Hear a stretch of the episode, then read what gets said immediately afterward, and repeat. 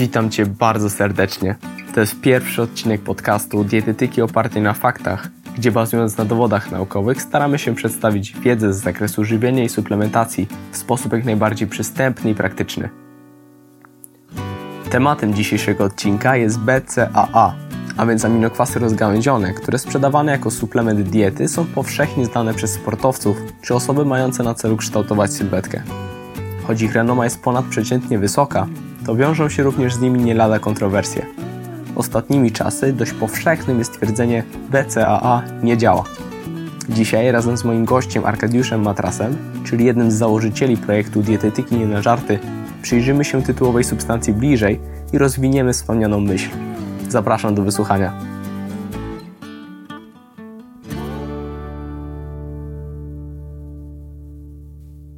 Cześć, witaj Arku. Cześć, cześć, bardzo miło mi Ciebie słyszeć. Przedstaw proszę siebie, przedstaw proszę Waszą ekipę Dietetyka Nie na Żarty, bo dzisiaj jesteś ich przedstawicielem.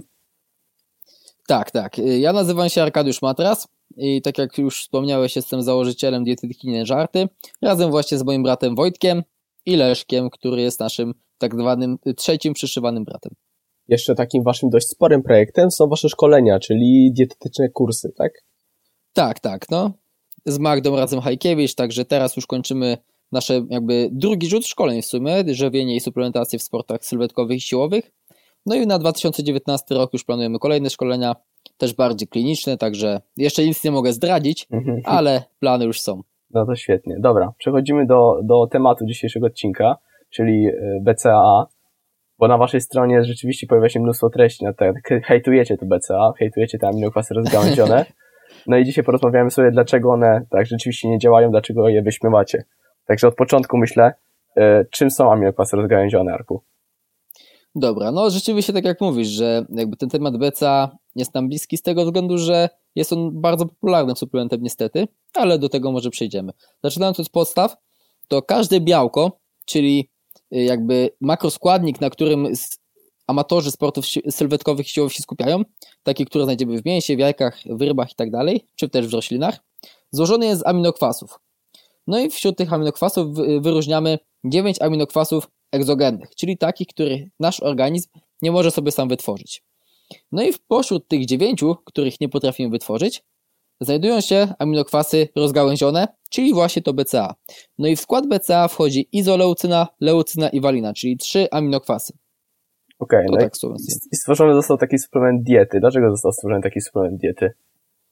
Y, te aminokwasy rozgałęzione są dość unikalne, z tego względu, że są, ich metabolizm y, przebiega głównie w tkance mięśniowej. Podczas y, długich, długich treningów, zarówno wytrzymałościowych, jak i siłowych, energia pozyskiwana do treningu może po części właśnie pochodzić z tych BCA. No i na tej podstawie mistrzowie fizjologii wymyślili, że uzupełniając je, Będziemy chronić nasze mięśnie przed rozpadem. No i na papierze to oczywiście wygląda bardzo ładnie, ale jak jest w praktyce, no to myślę, że dzisiaj sobie to wyjaśnimy. Tak, ogólnie powstało wiele takich hipotez w oparciu o fizjologię ludzkiego ciała, na przykład insulinowa hipoteza otyłości Taubsa. Tak. I gdy weźmiemy pod uwagę wyłącznie skrawek biochemii, to rzeczywiście można dojść do radykalnych, no wręcz czasami kategorycznie nieprawdziwych wniosków. I to moim zdaniem jest istotnie problem. Niemniej wracając już do BCA, gdy pójdziemy na siłowni i zapytamy większość bywalców tej siłowni, jak wygląda ich suplementacja, to BCA możemy tam znaleźć bardzo często, zarówno u osób zaawansowanych, jak i początkujących. I dlaczego ARKU to BCA jest takie popularne? Tak, tu jeszcze może słowem wstępu powiem, jak to w polskim sporcie wygląda, bo są takie prace, które oceniają częstotliwość spożywania danych suplementów. No i w przypadku polskiej grupy sportowców, tych elitarnych, zarówno, nie wiem, piłkarzy, siatkarzy, skoczków narciarskich i tak dalej, bo to było takie duże badanie, które brało pod uwagę wszystkie dyscypliny, no, wszystkie, większość dyscyplin sportowych, no to okazało się, że 30 do 40% sportowców sięga po to BCA, więc widzimy, że jest on niesamowicie rozpowszechniony. Dla porównania powiem tylko, że po suplementy, które mają potwierdzone działania, jak na przykład kreatyna, sięga 18% sportowców, a na przykład po betalaninę już dosłownie w jednym z badań nawet nie została ona uwzględniona, więc nie wiem, chyba nikt z niej nie korzystał, więc widzimy jaki jest mhm. rozstrzał, nie? Y, no, zdecydowanie. Tak, ale pytanie było dokładnie o co? Spytałeś dlaczego? Dlaczego, dlaczego BCA nie działa? Aha, czyli tak z grubej rury zaczynamy. Od razu, tak. Dobrze, to może będziemy mówić w kontekście chyba syntezy białek mięśniowej, bo w tym się upatruje najwięcej korzyści. Zdecydowanie. No, mówi się albo o zmniejszonym katabolizmie, Mhm. e, poprawie e, regeneracji, czy właśnie wspomagania budowania masy mięśniowej. Te Mhm. trzy myślę, że filary były są takie najczęściej używane Mhm. przez producentów suplementów diety na opisie suplementu, Dobra. jak BCA. Więc może tak, zacznijmy sobie od początku, że naszą zawartość naszej masy mięśniowej, to czy będziemy budować masę mięśniową, czy nie będziemy tracić, warunkują dwa procesy. Synteza białek mięśniowych, czyli Muscle Protein Synthesis, MPS, które jak nasilimy, no to będzie, będziemy budować masę mięśniową, no i proces rozpadu tkanki mięśniowej, czyli MPB, Muscle Protein Breakdown. Y, No i w zależności od tego, jak mocno nasilimy dany, y, dany proces, tak, czyli synteza albo rozpad, no to możemy uzyskać y, wzrost masy mięśniowej, jeżeli synteza będzie dominować nad rozpadem, no albo nasze mięśnie mogą się rozpadać, jeżeli proces katabolizmu, czyli rozpadu tkanki mięśniowej, będzie bardziej nasilony niż proces syntezy. No i już w latach 70. wykazano, że wlewy do, do, do, naszej, do naszego krwioobiegu suplementu BCAA, tam akurat w tej pracy było też kilka innych substancji, pomagają u szczurów nasilać syntezę białek mięśniowych, czyli teoretycznie będą promowały wzrost masy mięśniowej. No i takich badań jest bardzo dużo, zarówno na osobach, jak i na ludziach. No ale trzeba sobie zadać pytanie, y, czy suplementacja BCAA będzie wyborem optymalnym i czy w ogóle y, w niektórych sytuacjach będzie cokolwiek dawała. Bo do syntezy białek mięśniowych potrzebujemy kilku czynników. Pierwszym takim kluczowym, który warto uwzględnić, jest oczywiście trening oporowy, który sam z siebie wywołuje syntezy białek mięśniowych. Spożycie energii na, y, żeby nie być w deficycie energetycznym, czyli neutralny lub lekko dodatni bilans energetyczny, no i ta odpowiednia podaż białka. No i tak jak już wcześniej na początku wspomnieliśmy, yy, mamy aminokwasy egzogenne. Okazuje się, że wszystkie aminokwasy egzogenne są niezbędne do optymalnej syntezy białek mięśniowej, czyli jeżeli chcemy, żeby nasze mięśnie rosły optymalnie, czyli możliwie najlepiej, to musimy dostarczyć wszystkich aminokwasów egzogennych w odpowiedniej dawce. Jest to około 12-15 gramów y, egzogennych aminokwasów na porcję. No i y, w jednej z prac, w której podawano właśnie BCA, uzyskano wzrost syntezy białek mięśniowych o 22% z tego co pamiętam, ale chyba tak było. No i To jest praca na szczurach, tak, Arku? nie, to jest praca y, z udziałem ludzi. No i okazało się, że synteza białek mięśniowych jest zwiększona o 22%. No i ktoś mówi, no to super, w takim razie BCA działają. No ale trzeba pamiętać, że dostarczenie wszystkich aminokwasów, tych EAA, czyli egzogennych, zwiększa syntezę białek mięśniowych o blisko 50, tam dokładnie 49% y, zwiększało się to MPS. Czyli widzimy, że wzrost jest prawie dwukro- ponad dwukrotnie większy. No i teraz pytanie, czy jest sens przepłaty do BCA? No i w naszej opinii nie, dlatego my tak mocno to hejtujemy. Jest to po prostu nieekonomiczne i nieopłacalne. Nie o wiele lepiej jest sięgnąć po cały pakiet yy, białek. Ale są też prace, tutaj jeszcze dopowiem, w których yy, suplementacja BCA, BCAA yy, hamuje na przykład katabolizm, ale też hamuje syntezę białek mięśniowych. I wychodzimy wtedy na zero. I tu jest taka słynna, meta, znaczy to nie jest metalna, to jest przegląd yy, Wolfa, taki popularny. I myślę, że chyba dzisiaj sobie też trochę o nim podyskutujemy. Mhm. Wydaje mi się, że warto też tutaj dopowiedzieć o leucynie, Mhm. bo leucyna wydaje się kluczowym aminokwasem w kontekście syntezy białek mięśniowych i BCA mogło zdobyć taką popularność właśnie między innymi też przez leucynę. Może powiesz, Arku, o teorii progleucynowego tutaj. Dobra. Także oprócz tej, to, tych czynników, o których mówiłem, trening, odpowiednia podaż białka i tak dalej, mamy właśnie tą y, koncepcję progu leucynowego, o której po, wspomniałeś. Jest to, y, może inaczej, od początku. Leucyna jest jednym z tych trzech aminokwasów rozgałęzionych. Jej odpowiednie stężenie w komórce mięśniowej inicjuje, czyli rozpoczyna proces syntezy białek mięśniowych, czyli żeby leucyna, jeżeli my jej zjemy odpowiednio dużo, ona y, odpowiednie stężenie osiągnie w naszej tkance mięśniowej, to kolokwialnie mówiąc, mówi naszym mięśniom, słuchajcie, zaraz będziemy musieli przebudowywać nasze mięśnie, czyli będziemy powodować wzrost masy mięśniowej. Czyli leucyna jest takim inicjatorem syntezy białek mięśniowych. Yy, No, także to jest taki krótki wstęp. Tylko za nią musi iść musimy odpowiednia no. podaż białka, tak? Oprócz tego, że jest kluczowa leucyna, to odpowiednia podaż białka jest równie ważna, nawet bardziej ważna niż, niż sama zawartość leucyny.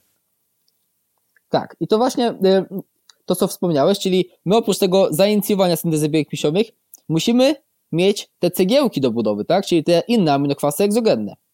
Y, No i dlatego y, potrzebujemy wszystkich aminokwasów egzogennych, nie tylko samej leucyny czy samych BCA, do maksymalnej syntezy białek mięśniowych, bo samą leucyną jesteśmy, nawet są takie prace, w których sama leucyna jest y, w stanie zainicjować syntezę białek mięśniowych, ale tak jak na przykład, a inne dwa y, aminokwasy z grupy BCA, leu, izoleucyna i walina, jeszcze poprawiają nawet tą syntezę y, do samej leucyny, ale nadal jest to mniejsza, mniejszy wzrost syntezy białek mięśniowych niż po spożyciu wszystkich aminokwasów egzogennych. I tutaj myślę, że jeżeli już mówimy o, pro, o progu leucynowym, to możemy dojść, y, przejść do ciekawej pracy, która została opublikowana w 2014 roku i ona dała takie, rzuciła światło, że właśnie BCA nie jest optymalne.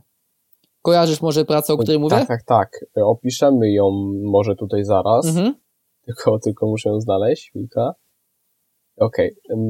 bo w badaniu podawano uczestnikom 6 gramów odżywki białkowej, 25 gramów odżywki białkowej, 6 gramów tak. odżywki białkowej z dodatkiem 3 gramów leucyny, 6 gramów odżywki białkowej z dodatkiem BCAA i 6 gramów e, odżywki białkowej z dodatkiem 5 gramów leucyny. Tutaj ci muszę wtrącić słówko, żeby jeszcze żaden hater się do nas nie przyczepił, że to nie było do tych 5 gramów, tylko wyrównywano w tych 6 gramach odżywki leucynę do 5 gramów, więc ten dodatek pewnie był troszkę mniejszy, nie? Tak, tak. Ale to tylko tak na marginesie dodam. Tak, i y, jeżeli chodzi o wnioski, to zaobserwowano największą, największe pobudzenie syntezy białek mięśniowych w grupie, która dostarczała cały pakiet aminokwasów, czyli 25 gramów odżywki białkowej, ale taki sam wzrost y, syntezy białek mięśniowych zaobserwowano w y, grupie, która spożywała 6 gramów, 6,25 gramów odżywki białkowej dokładnie y, i z zawa wysoką zawartością leucyny, czyli w tej grupie było też 5 gramów leucyny. Co ciekawe, w drugiej grupie, w trzeciej w sumie, w której była zawartość 6,25 gramów odżywki białkowej, dodawano do niej BCAA tak, aby dostarczała ta grupa też 5 gramów leucyny, nie zaobserwowano takiego wzrostu syntezy białek mięśniowych. I y, na, na podstawie tej pracy można by dojść do wniosku, że przy suboptymalnej podaży białka, czyli przy niewystarczającej podaży białka, yy, dodatek leucyny do takiego posiłku będzie korzystniejszy niż dodatek BCA. No właśnie, i czemu? No bo widzimy, że.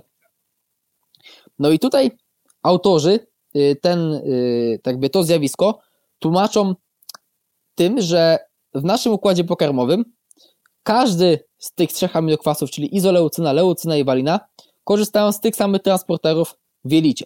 Czyli teoretycznie my dostarczając BCA dwoma aminokwasami, czyli izoleucyną i waliną, blokujemy w układzie pokarmowym transport leucyny. Tym samym w naszej komórce mieściowej leucyna nie może osiągnąć optymalnego stężenia w danej jednostce czasu i tym samym inicjacja syntezy białek mięśniowych będzie nieoptymalna.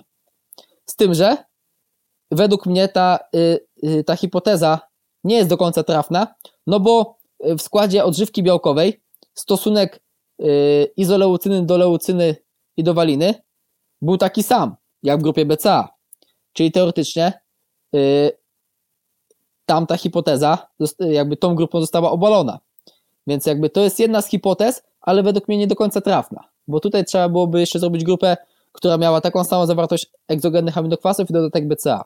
Czyli biorąc pod uwagę, że w odżywce białkowej była taka sama zawartość BCAA, to możemy dojść do wniosku, że to nie sam stosunek leucyna, e, izoleucyna walina, a tak jak już wcześniej wspomnieliśmy, ogólna podaż wszystkich aminokwasów egzogennych, przy czym za najważniejszy z nich e, mhm. uznaje się leucynę, jest kluczowa w e, optymalizacji MPS.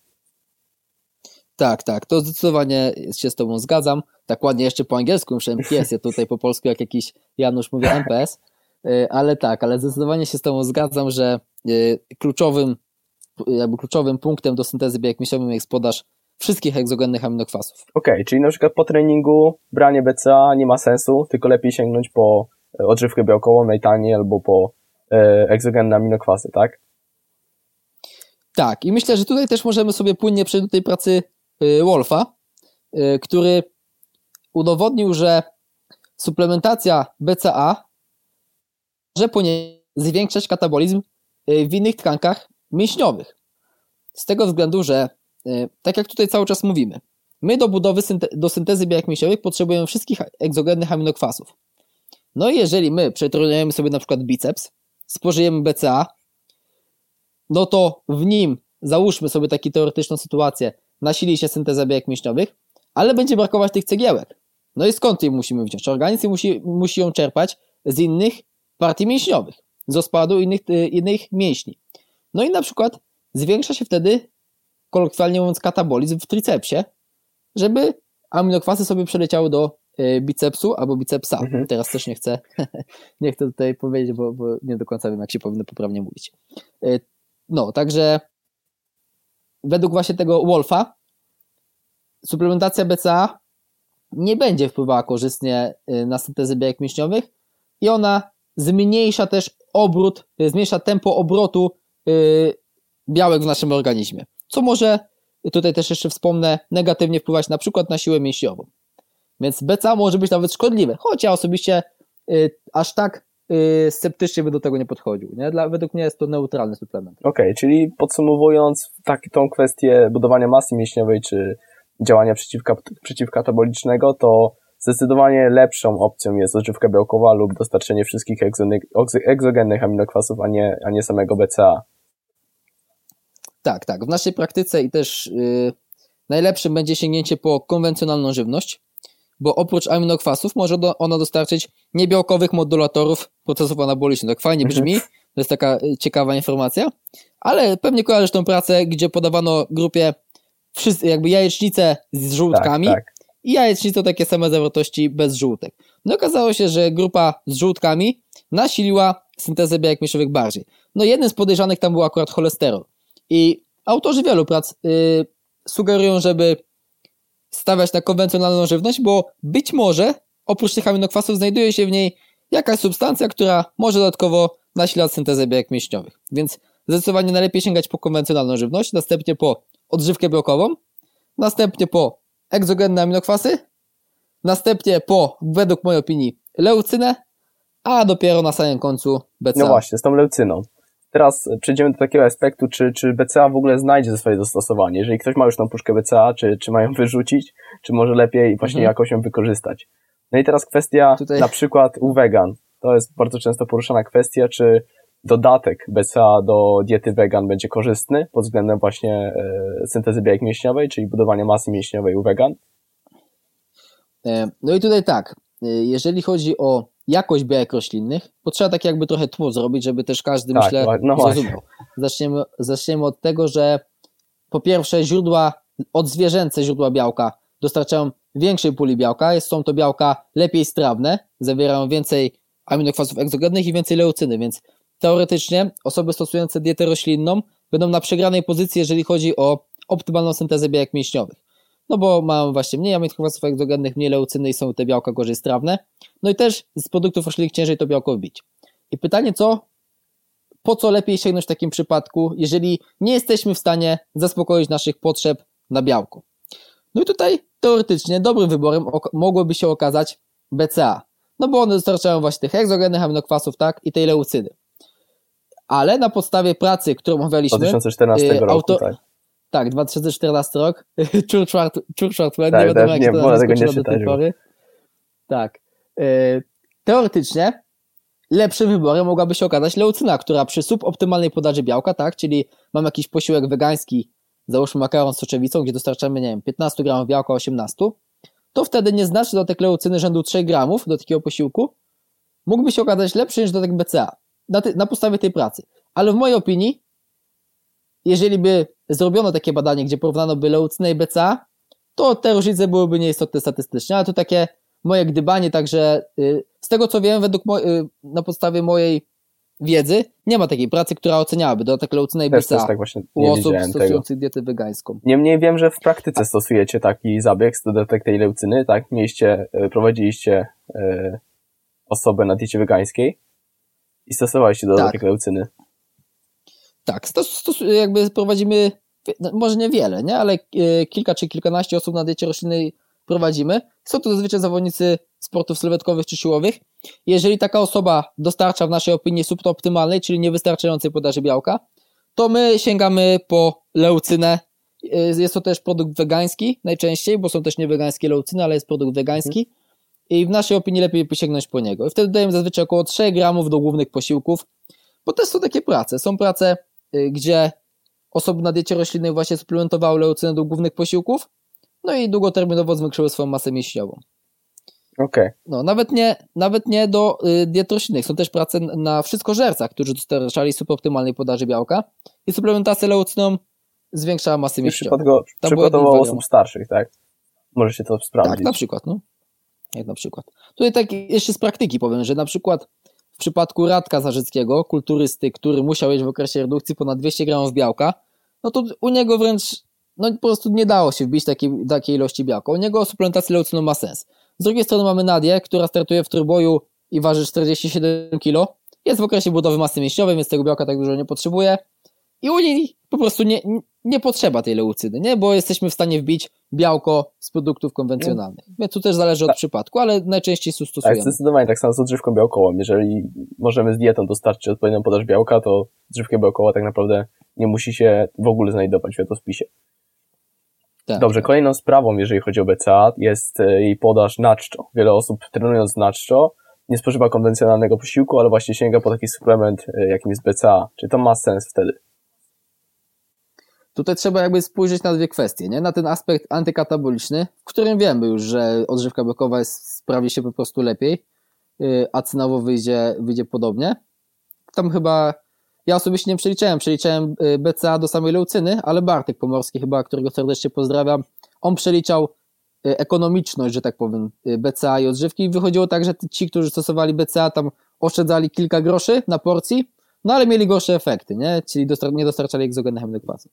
No i drugą sprawą jest e, blokowanie transportu tryptofanu przez e, barierę krew-mózg i tym samym wpływ korzystny na e, odczuwanie zmęczenia podczas Ale też treningu. mówimy o aspekcie te- przedtreningowym, tak? Niekoniecznie na czczo, tak? Tak, tak, tak. Bo na czczo, tak, Tak, jeszcze tak. ja dopowiem z mojej perspektywy, że jeżeli już spożywamy Mhm. te BCA, to jednak to są aminokwasy, czy jakieś pożywienie to jest. To czemu nie lepiej już sięgnąć po jakąś właśnie egzogenne aminokwasy, czy odżywkę białkową, bo skoro i tak już coś spożywałem przed treningiem i to i tak będzie lepszą opcją niż, niż BCA. Tak, tak. No Ja tu, no przepraszam, bo ja tak w ogóle sobie pomyślałem od razu, że mówimy, Tak. że ktoś na czczo idzie na trening. Ale nie- to nie możemy od wspomniałem razu do przejść do aspektu przedtreningowego, bo innym popularnym twierdzeniem jest to, że BCAA konkurują z tryptofanem o przejście bariery krew-mózg, e, dzięki czemu możemy się czuć mniej senni na treningu, bo tak jeszcze tłumacząc, przejście tryptofanu przez bariery krew-mózg może w konsekwencji zwiększyć e, syntezę serotoniny czy, czy nawet melatoniny. Mhm. Dobra. To wiesz co, ogółem yy, zacznijmy tak. My, idąc na trening, trenując sobie i powodując, że tryptofan, czyli jeden z aminokwasów będzie przechodził przez barierę krewków, tak jak powiedziałeś, będzie się zwiększało stężenie serotoniny, my możemy się czuć senniejsi i tym samym hipotetycznie, to trzeba zaznaczyć, możemy mieć gorszą formę sportową, bo takiej pracy jeszcze nie ma. I jedną, jedną jakby z takich fizjologicznych ciekawostek mogło być to, że podobnie jak w przypadku tych transporterów jelitowych, tak samo w, y, przy barierze krew-mózg, BCAA korzysta z tych samych y, transporterów, co aminokwasy y, takie jak tryptofan czy tyrozyna. Czyli my stosując BCA zmniejszamy przejście tryptofanu y, przez barierę krew-mózg, w, w mózgu powstaje mniej serotoniny, no i my jesteśmy mniej zmęczeni, polepszamy swoje wyniki sportowe. I przeprowadzono nawet takie badania naukowe, yy, gdzie taką strategię stosowano, no i w niektórych obserwowano korzyści, w niektórych nie. Więc uważa się, że aktualne dowody naukowe są sprzeczne yy, i, i nieprzekonujące. Jednym z argumentów, dlaczego te badania są nieprzekonujące, może być to, że tak jak już wcześniej wspomniałem, mimo tego, że my blokujemy transport tryptofanu, czyli zmniejszenie serotoniny, to powodujemy też zmniejszenie przepływu tyrozyny, z której powstaje dopamina. A na dzień dzisiejszy dysponujemy twardymi dowodami naukowymi, że zmniejszenie się stężenia dopaminy, czy też tyrozyny, yy, pogarsza formę sportową. Więc tutaj badań jeszcze nie ma, ale ja myślę osobiście, że suplementacja BCA z dodatkiem tyrozyny mogłaby okazać się korzystna, jeżeli chodzi o zmęczenie. Nie? Także to mogłoby, mogło, no, No tak- proszę cię. No dokładnie, bo chodzi o to, że na dzień dzisiejszy są na tyle ograniczone dowody, w sensie takie coś nie zostało zbadane, więc na dzień dzisiejszy po prostu nie wiemy, który czynnik Mhm. przeważy. Czy, czy to BCA, czyli zablokowanie e, dostępu tyrozyny, czy tego tryptofanu. Czy będziemy się czuć mniej zmęczeni, czy wręcz, e, czy, czy bardziej Mhm. pobudzeni. Tak, i tutaj no, jeżeli takie badania ujrzą światło dzienne, no to trzeba będzie się pochylić nad tym i przydać temu rację, nie? Tak jak, jakby to nie jest tak, że my się obrazimy i nie będziemy o tym mówić, bo hejtujemy BCA, Dokładnie. ale no na dzień dzisiejszy takich dowodów nie ma, więc, więc ciężko cokolwiek powiedzieć. Tak, zdecydowanie, jeżeli chodzi o badania naukowe z wykorzystaniem BCA, to w ogóle warto zwrócić uwagę, czy są tam e, same BCA. Bo pamiętam ostatnią sytuację, że e, była ta praca, w której, e, przypomnij mi, zwiększono próg Tak, tak, mleczanowy, tak, tak, tak, tak. bodajże. Tylko kluczowym w tej kwestii jest, że była tam też również, również arginina, która e, zwiększa ten próg mleczanowy. I teraz, czy zwiększyło to BCA, czy arginina? No. No, jeżeli mamy dowody, że arginina może zwiększyć, tam nie były jakieś istotne różnice, ale pewne zaistniały, to ciężko wyciągnąć wnioski, że to jednak było BCA. No tak, tak, tutaj rzeczywiście trzeba zwracać uwagę na wiele szczegółów w dyskusjach. Okej, okej, jeszcze jest kolejna kwestia e, z wykorzystania BCA, może już teraz jest taka mniej sportowa kwestia, ale e, BCA podobno pomaga w encefalopatii wątrobowej. tak, czy, czy, czy rzeczywiście? Y, No tak, tutaj jakby dowody są dość spójne. Jeżeli chodzi o encefalopatię wątrobową, tu już taki mocny aspekt kliniczny. Ja osobiście powiem, że to nie jest y, kręg, którym się wybitnie interesuje, a bardziej traktuję to jako ciekawostkę. To właśnie Damian Parol, którego też serdecznie pozdrawiam, wrzucał u nas na grupę, troszkę się podśmiechując, że BCA działa. No i wykazano w przeglądzie, y, że BCA, mimo tego, że nie zwiększa przeżywalności w tej jednostce chorobowej, brakuje takich dowodów, to poprawia po prostu jakość życia tych, y, tych osobników, nie?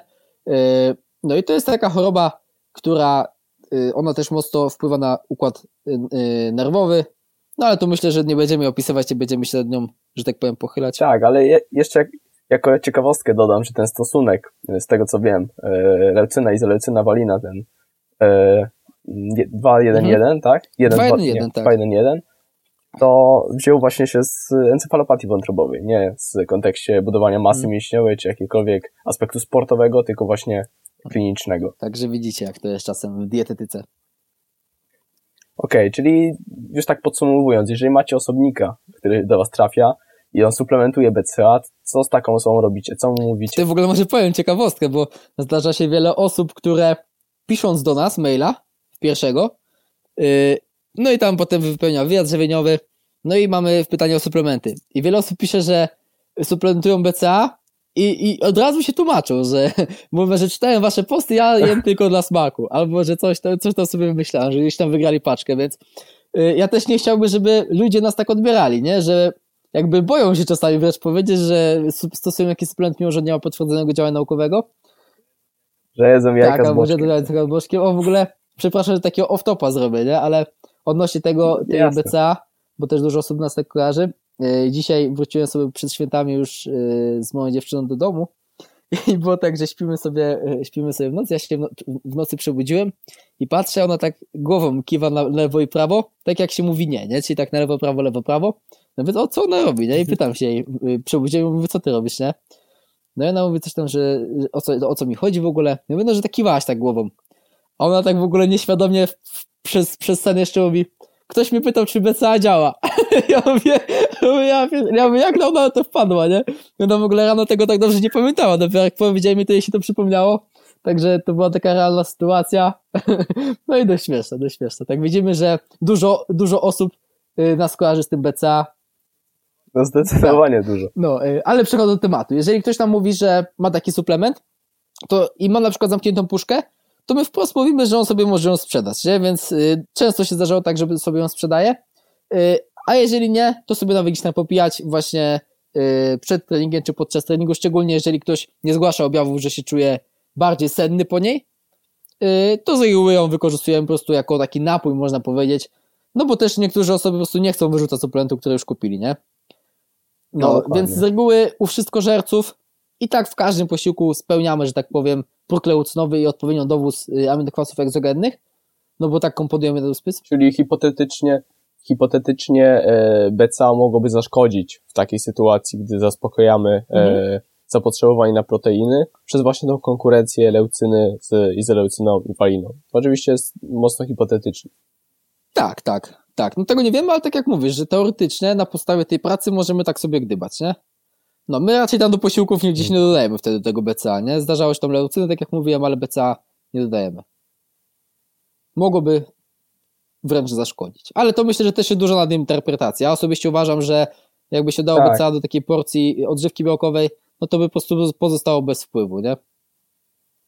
Ale, ale No, jak już chcemy pośmieszkować, to rzeczywiście mogłoby tak być. Tak, ogólnie to nie jest tak, że jesteśmy z góry negatywnie nastawieni na BCA, ale Mhm. po prostu są słabe dowody na jej korzystne działanie w kontekście sportowym. Jeżeli pojawiłyby się nowe dowody wskazujące na jej e, korzystne działanie, to Tak, pewnie tak. Nasza, nasze zdanie uległoby zmianie. No i trzeba też powiedzieć, że BCA jest po prostu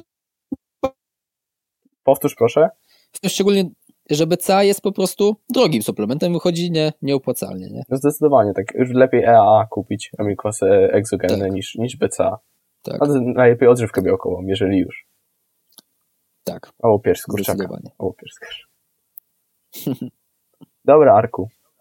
No to myślę, że wszyscy już wiedzą, czemu, e, czemu BCA nie działa i Mhm. aktualnie nie ma do, co, co do tego jakichś wątpliwości większych.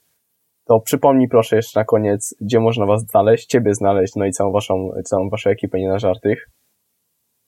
Dobra. Y, jeszcze zanim do tego przejdę, to chciałbym powiedzieć, że jeżeli jeszcze ktoś chciałby sięgać już po BCA, chociaż mam nadzieję, że po tym, y, po tym podcaście nie będziecie chcieli sięgać, to sięgajcie po taką, która ma możliwie wysoką zawartość leucyny, czyli ten stosunek będzie nawet 8-1-1 są takie suplementy, więc lepiej sięgać po taki niż po ten 2-1-1.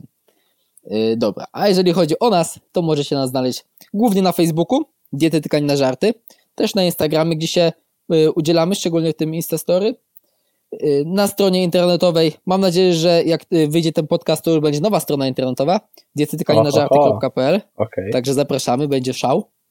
Y, I to chyba takie główne social media, w których można nas znaleźć. Też jeździmy często na konferencje, więc jeżeli ktoś chciałby przyjechać, zbić piątkę, to serdecznie No i zapraszamy. wasze, wasze, wasze szkolenia, nie? Odnośnie, O Jezu, i bym zapomniał. no dokładnie. Zapraszamy serdecznie na szkolenia, dietetyka, dietetyczne kursy, aktualne szkolenia z żywienia i suplementacji w sportach siłowych i sylwetkowych, redukcja od A do Z, czyli takie prostsze szkolenie, bardziej zdrowotne niż sportowe. Polecam też Magdy psychodietetykę, no i zapraszam do odwiedzenia strony dietetyczne kursy, gdzie y, będzie już długoterminarz na 2019 rok. No i super. Ja byłem na waszych szkoleniach i zdecydowanie polecam. Jeżeli ktoś chce się, kto zamierza się wybrać, to zdecydowanie warto. Dobra, Arku. miło. Dziękuję Ci bardzo serdecznie. No i myślę, że do zobaczenia niebawem, do usłyszenia. To ja serdecznie dziękuję Radku i do usłyszenia, do zobaczenia. Hej. Jeszcze raz dziękuję Arku za rozmowę. Myślę, że jak na pierwszy podcast wyszło całkiem nieźle, choć w sumie nie mnie to oceniać, lecz Wam, moi drodzy słuchacze.